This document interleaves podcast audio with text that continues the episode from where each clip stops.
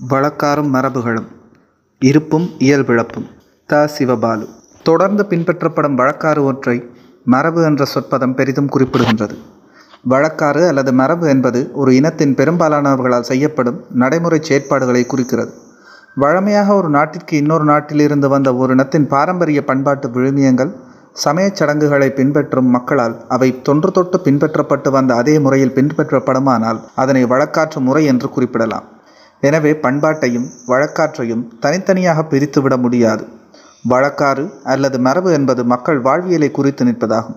வழக்காறு அல்லது மரபு என்பதற்கு ஆங்கிலத்தில் கஸ்டம் ட்ரெடிஷன் என்ற சொற்கள் பயன்படுத்தப்படுகின்றன. வழக்காறு என்பது ஒன்றுக்கு பொருந்தும் வகையில் மாற்றப்படக்கூடியது என்ற பொருளையும் நடைமுறையும் தன்னகத்தை அடக்கியுள்ளது. Custom can also mean change to suit better altered in order to fit somebody's requirements. வழக்காறுகள் மாறிக்கொண்டே இருப்பவை அல்ல. காலம் நேரம் இடம் கருதி மாற்றம் பெற்றே வருகின்றன என்பது வெளிப்படை. பண்பாடு என்பது மிகவும் இணக்கமுற்ற ஒருங்கிணைந்த ஒன்றியமாகும். இதனுள் உள்ள கூறுகள் அனைத்தும் செயல்நிலையில் ஒன்றோடொன்று இணைந்து செயல்படுகின்றன. ஒவ்வொரு கூறும் பண்பாடு என்னும் முழுமைக்குள் மிகவும் ஏற்ற நிலையில் பொருத்தப்பட்டுள்ளது என பக்தவச்சில பாரதி குறிப்பிட்டுள்ளார். இதனை சற்று விளக்கமாக வனபிதா தனிநாயக மடிகளார் தந்தை செல்வாவின் நினைவு பேருரை நிகழ்த்திய வேளை பண்பாடு என்றால் ஒரு இனத்தவரின் கொள்கைகள் கோட்பாடுகள் நோக்கங்கள் இலட்சியங்கள் வாழ்க்கை முறைகள் பழக்க வழக்கங்கள் சமூக சட்டங்கள் சமயங்கள் வழிபாட்டு முறைகள் களவொழுக்கம் கற்பொழுக்கம் அகத்திணை புறத்திணை மரபுகள் இலக்கிய மரபுகள் அரசியல் அமைப்புகள் ஆடை அணிகலன்கள் திருவிழாக்கள் உணவு பொழுதுபோக்கு விளையாட்டுகள் ஆகியவற்றையெல்லாம் குறிக்கும் என்று குறிப்பிட்டுள்ளமையை வணக்கத்துக்குரிய பிதா தனிநாயகமணிகளார் தமிழர் பண்பாடும் அதன் சிறப்பியல்புகளும் கருத்தில் கொள்ள வேண்டும்.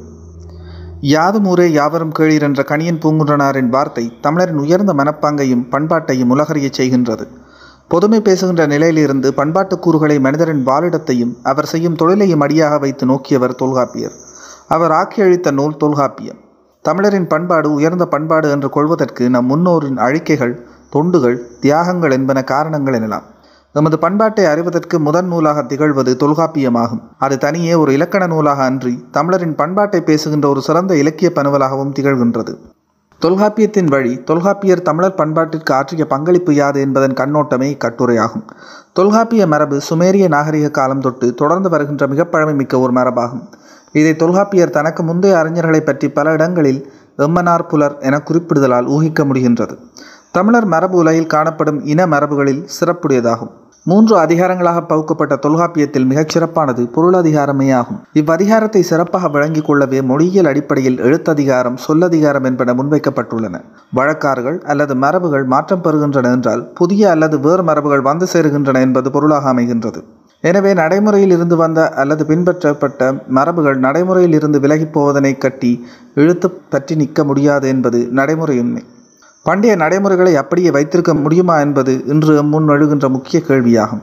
பண்டைய பாரம்பரியங்களை நாம் அப்படியே இறுகப் கொண்டிருந்தால் மனித சமூகம் முன்னேற்றம் கண்டிருக்க முடியாது. எடுத்துக்காட்டாக சாதிய மரபு முறைகள் மத்தியிலிருந்து அகற்றப்பட்ட நீண்டகால போராட்டங்கள் மேற்கொள்ளப்பட்டன. கல்வியறிவு வளர்ச்சியின் பயனாக சாதியத்தை பேணும் மரபுகள் அருகி வருகின்றன. ஆனால் அவை இன்றும் மத்தியில் நிலைத்து நிற்பதனையும் மறப்பதற்கில்லை. பண்டை தமிழகத்தில் இருந்த அல்லது பேணப்பட்டு வந்த பழந்தமிழர் மரபுகள் அருகி போனதற்கு அவற்றை தொடர்ந்து தக்க வைத்து கொண்டிருக்க வேண்டிய தேவை சமூக வளர்ச்சியின் காரணமாக இல்லாதொழிந்து போனது என்பதற்கு எத்தனையோ உதாரணங்களை காட்டலாம். தமிழர் சமுதாயத்தில் மட்டுமல்ல உலகின் எல்லா சமுதாயங்களிலும் இந்த நிலைப்பாடுகள் இடம்பெற்று வந்துள்ளன. பழையன கழிதலும் புதியன புகுதலும் வலுவல என நன்னூல் தந்த பவனந்தி முனிவர் சொன்னதற்கான உண்மை கருத்தை அதன் நிதர்சனத்தை நாம் மனித வரலாற்றை பார்க்கும்போது அறிவோம். மரபுகள் என்பன காலங்காலமாக நம் முன்னோரால் நமக்கு கடத்தப்பட்டு வந்த நடைமுறை பழக்க வழக்கங்களாகும். இவை அனைத்தையும் நாம் அப்படியே ஏற்றுக்கொண்டு நடக்கின்றோமா? அல்லது ஒரு வரையறையை ஏற்படுத்தி கொண்டு அதற்குள்ளே எம்மை அடைத்து வைத்திருக்கின்றோமா என்ற கேள்விகளுக்கு என்ன விடை கிட்டப் போகின்றது? பல மரபுகளையும் பாரம்பரியங்களையும் உடைத்தெறிந்து கொண்டுதான் வந்துள்ளோம் என்பதனை ஏற்றுக்கொண்டுதான் ஆக வேண்டும். தமிழர் வழக்காறு மிகவும் மேன்மையானது சிறப்பானது என்றெல்லாம் பேசுகின்றோம் மதிக்கின்றோம் போற்றுகின்றோம். ஆனால் எமது வழக்காற்றை நிலைநிறுத்தத்தான் முடியுமா? எமது எதிர்கால சந்ததியினரிடம் அதனை கடத்திவிடத்தான் முடியுமா? என்பதே இன்றைய கேள்வியாகும். ஓர் ஊருக்கு ஏச்சும் இன்னொரு ஊருக்கு பேச்சும் என்பார்கள். மொழி வழக்கிலும் சரி நடைமுறைகளிலும் சரி. சமூகத்திற்கு சமூகம் இடத்திற்கு இடம் நாட்டிற்கு நாடு இனத்திற்கு இனம் வேறுபாடுகள் உள்ளன.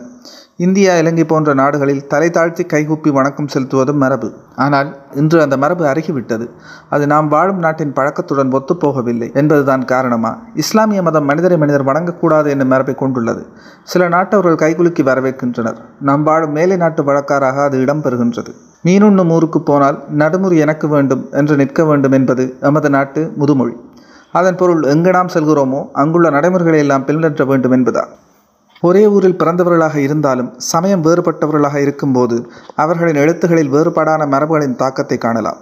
கனடாவில் வாழ்ந்து வரும் தமிழறிஞர் முருகவே பரமநாதன் அவர்களின் எழுத்து மரம் வைணவ ஆழ்வார்களினதும் சமய குறவர்களினதும் சங்க இலக்கிய மரபு சார்ந்து காணப்படுவது குறிப்பிடத்தக்கது. யாழ்ப்பாணத்து கந்தபுராண சமுதாய மரபின் தாக்கம் தமிழர்களின் வாழ்வியலிலும் எழுத்து மரபிலும் தாக்கத்தை கொண்டுள்ளமை போன்று மேலை நாட்டினரின் வருகையின் பயனாக அங்கு மதம் மாறியவர்களின் வாழ்வியல் பழக்க வழக்கங்களும் மரபுகளும் திரும்பப்பட்டுள்ளமை போன்று கற்ற ஒரு வர்க்கத்தினரின் பண்பாட்டு நடைமுறை மரபுகளிலும் மாற்றத்தை கொண்டு வந்துள்ளன.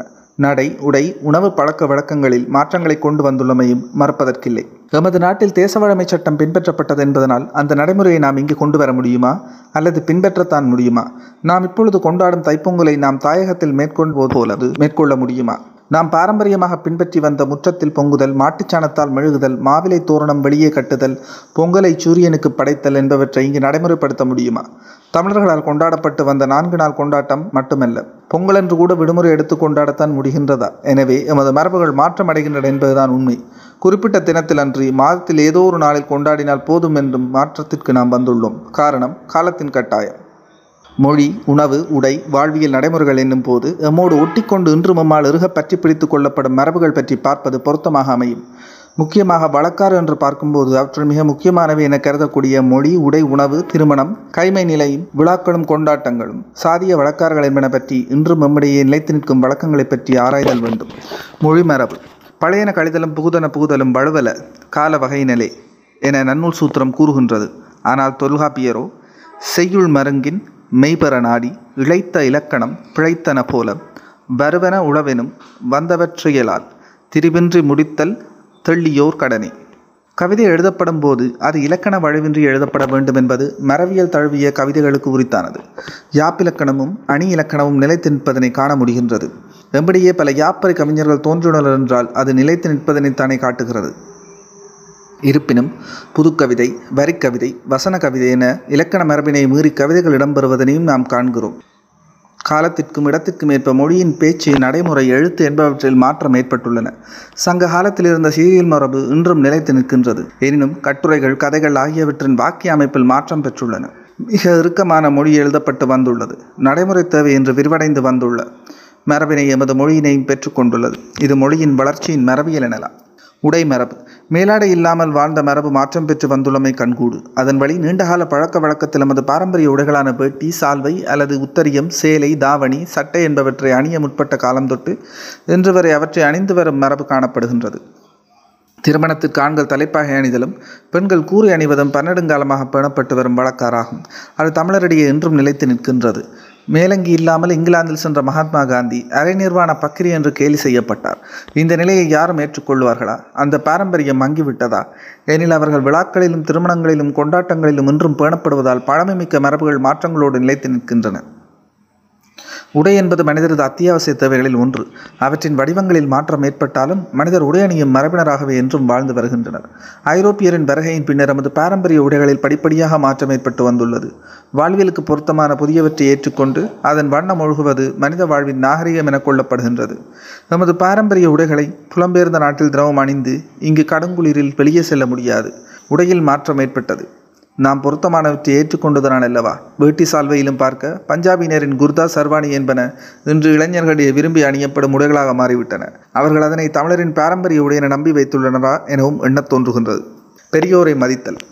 தைப்பொங்கல் புத்தாண்டு நாட்களில் பெரியவர்களின் இல்லங்களுக்கு சென்று அவர்களின் வாழ்த்துக்களையும் மதிப்பையும் பெற்று அவர்களின் மனங்களை குளிர வைத்து அவர்களுக்கு பரிசல்கள் வழங்கி வர கற்றுத்தந்தது எமது பண்பாடு. இன்று தைப்பொங்கல் சித்திரை புத்தாண்டு தீபாவளி தினங்களுக்கு அண்ணன் அக்கா அம்மா அப்பா பெரியப்பா பெரியம்மா சித்தி சித்தப்பா மாமா மாமி ஊர் பெரியவர்கள் என உறவுமுறை கொண்டாடி சென்று அவர்களின் நன்மதிப்பை கூட நமது பிள்ளைகள் பெற்றுக்கொள்வதில்லை. அந்த பாரம்பரியம் அற்றே போய்விட்டது. உறவுமுறைகள் பெயரை சொல்லலாமா? கணவன் பெயரை சொல்லலாமா என்றிருந்த மரபு முறைகள் இருந்தன. பெரியண்ணா சின்னண்ணா பெரிய தம்பி சின்னத்தம்பி பெரியக்கா சின்னக்கா பெரியத்தான் சின்னத்தான் மச்சான் பெரிய மச்சாள் சின்ன மச்சாள் பெரியம்மா பெரியப்பா பெரிய சித்தி சின்ன சித்தி ஆசையம்மா ஆசை ஐயா குஞ்சியப்பு குஞ்சியம்மா குஞ்சியாச்சி ஆச்சி என்று உரிமை பூண்டு அழைத்து வந்த முறைகள் குறைந்துவிட்டன பேர் சொல்லி அழைக்கும் முறைமைதானே நடைமுறையில் உள்ளது. ஆசிரியர்களை தெய்வமாக மதித்து வந்தது எமது இனம். ஆனால் இன்று நமது பிள்ளைகள் ஆசிரியர்களை பேர் சொல்லி அழைக்கிறார்கள்.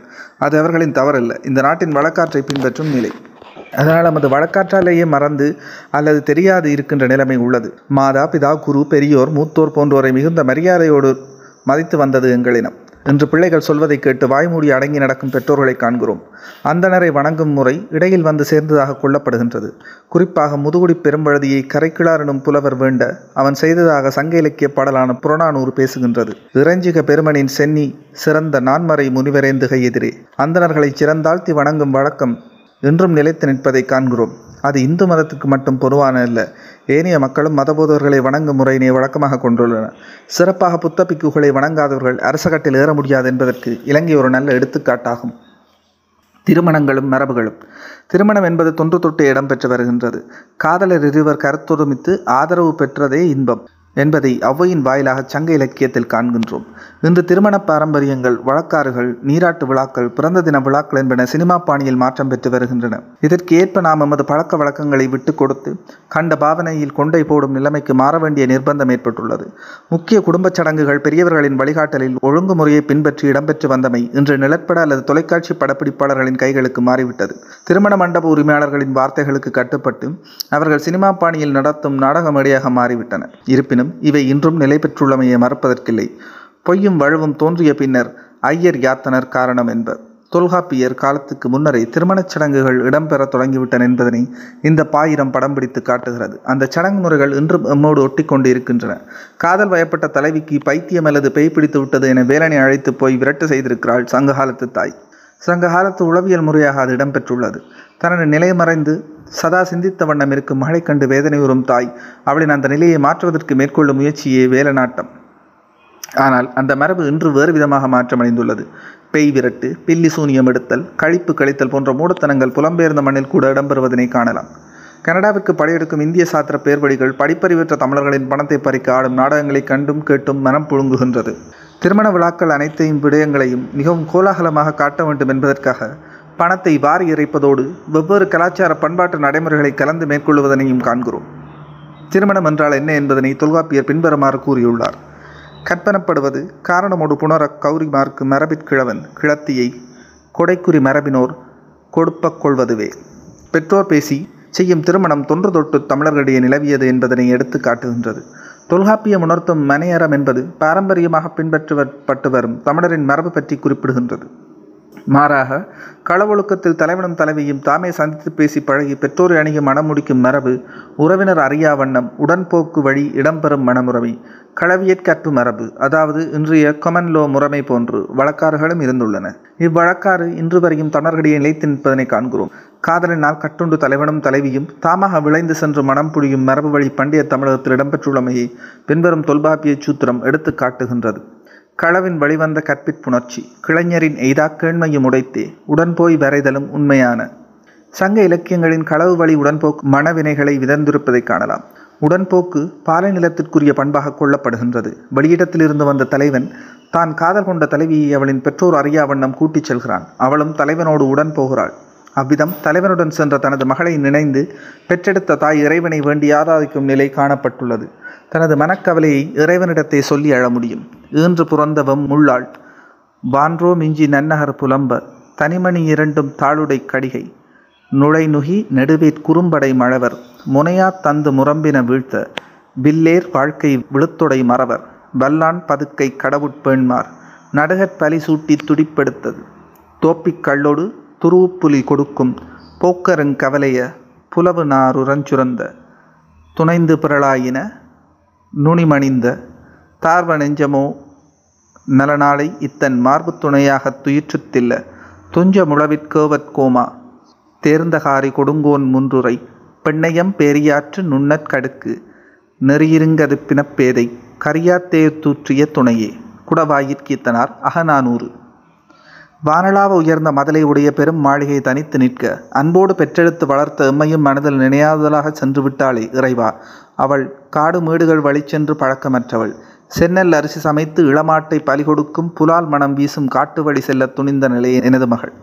அவளது துயரத்திற்காக வருந்தும் தாயின் புலம்பலை மிக அழகாக சித்தரிக்கும் இப்பாடல். அக்கால பாலை நிலத்திற்குரிய காதல் ஒழுக்கத்தை படம் பிடித்து காட்டுகின்றமைக்கு மேலாக இன்று மம்மத்தியில் பெற்றோர் சம்மதம் தராத விடத்து காதலுடன் உடன் போகும் தன்மையை ஓடிப்போதல் என்று குறிப்பிடுவதனை காணலாம். நாம் வாழும் சூழ்நிலை பழக்க வழக்கங்கள் மட்டுமின்றி பொருள் தேடும் முனைப்பு அவற்றின் முறைமைகள் எல்லாமே எமது நடைமுறைகளில் மாற்றங்களை ஏற்படுத்தி கொண்டே செல்கின்றன. ஒழுக்கம் உயிரினம் ஓம்பப்படும் என்றார் வள்ளுவர். அதனை நாம் பின்பற்றுகின்றோமா என்றால் இல்லை என்றே சொல்ல வேண்டும். உணவு பழக்கத்திலும் பகுத்துண்டு பல்லுயிர் ஓம்பிய மரபினை எம்மினம் கொண்டிருந்தது என்பதற்கு சங்க இலக்கியங்களும் திருக்குறளும் தக்க சான்றுகளாக அமைகின்றன. பகுத்துண்டு பல்லுயிர் ஓம்புதல் நூலோர் தொகுத்தவற்றுள் எல்லாம் தலை. என குரல் கூறுவதிலிருந்து கொண்டும் கொடுத்தும் உதவியும் இல்லாதோர்க்கு இறந்தும் வாழ்ந்தவன் தமிழன் என்பதற்கான சான்றாக அமைந்துள்ளது. அதற்கு மேலாக இவ்வாழ்க்கையில் உள்ள ஒருவன் துறவிகள் தவமுனிவர்கள் பிரம்மச்சாரிகள் ஆகியவர்களுக்கு நல்ல துணைவனாக இருக்க வேண்டும் என்பதன் மூலம் கொடைச்சிறப்பு குறிப்பிடப்படுகின்றது. துறந்தார்க்கும் துவ்வாதார்க்கும் இறந்தார்க்கும் இல்வாழ்வான் என்பான் துணை. இல்வாழ்க்கையின் கண்ணீங்கிய பிரம்மச்சாரிய வாழ்வினை மேற்கொண்டவர்களுக்கும் நல்கூர்ந்தாருக்கும் ஒருவரும் இல்லாத நிலையில் தன்னிடம் வந்து இறப்பவர்களுக்கும் குடும்பத்தன் எப்போதும் கொடுக்கும் பண்பினை கொண்டிருக்க வேண்டும் என்பதனை வலியுறுத்துவதன் மூலம் தமிழர்களின் மரபில் உண்டி கொடுத்தோர் உயிர் கொடுத்தோர் என்பதன் அதன் உட்பொருளை தெளியத் தருகின்றது. எம்மினத்தின் பண்பாடு புலம்பெயர் மண்ணில் நிலைக்குமா என்பது கேள்விக்குரியே வயதில் மூத்தவர்கள் எதனை சொன்னாலும் மதித்து செய்து வந்த மரபை பின்பற்றி வந்தவர்கள் நாம். எதற்கும் இல்லை என்றே சொல்லே வாயில் வராத அளவுக்கு பண்பாடாக நடந்தவர்கள். இன்று நமது இளையவர்கள் வாக்கில் மிக இலகுவாக இல்லை. அல்லது முடியாது என்ற சொல் வருவதற்கு காரணம் நமது வழக்கார்கள் வங்கிவிட்டன என்பதே. பெரியவர்களை மட்டுமல்ல சகபாடிகளையும் ஏனையவர்களையும் மதிக்க வேண்டும் என்பதுதான் பொதுவாக கற்றுத்தரும் பாடமாக அமைந்தாலும் நமது இளந்தலைமுறையினர் அவ்விதம் நடந்து கொள்ளாது மனதுக்கு கவலை அளிக்கிறது. தாம் சொல்வதை கேட்க வேண்டும் என்ற எண்ணம் இளைஞர்களிடையே முனைப்பு பெற்று வருவதையும் காண்கிறோம். இது தமிழர்களிடம் மட்டுமின்றி மனித குலத்திற்கே சாபக்கேடாக அமைந்து விடலாம். இன்று வாழ்வியலில் ஏற்பட்டுள்ள மாற்றங்கள் தான் இவற்றிற்கு முக்கியமான காரணிகளாக ஆகின்றன. நாம் ஒவ்வொருவரும் ஆடம்பரமான வாழ்க்கைக்காக போராட்டம் நடத்துகிறோம். இதற்காக எவற்றை செய்ய வேண்டுமோ அவற்றை செய்கின்றோம். இதனால் நமது பண்பாடு பாரம்பரியம் அனைத்தையும் கைவிடுகிறோம்.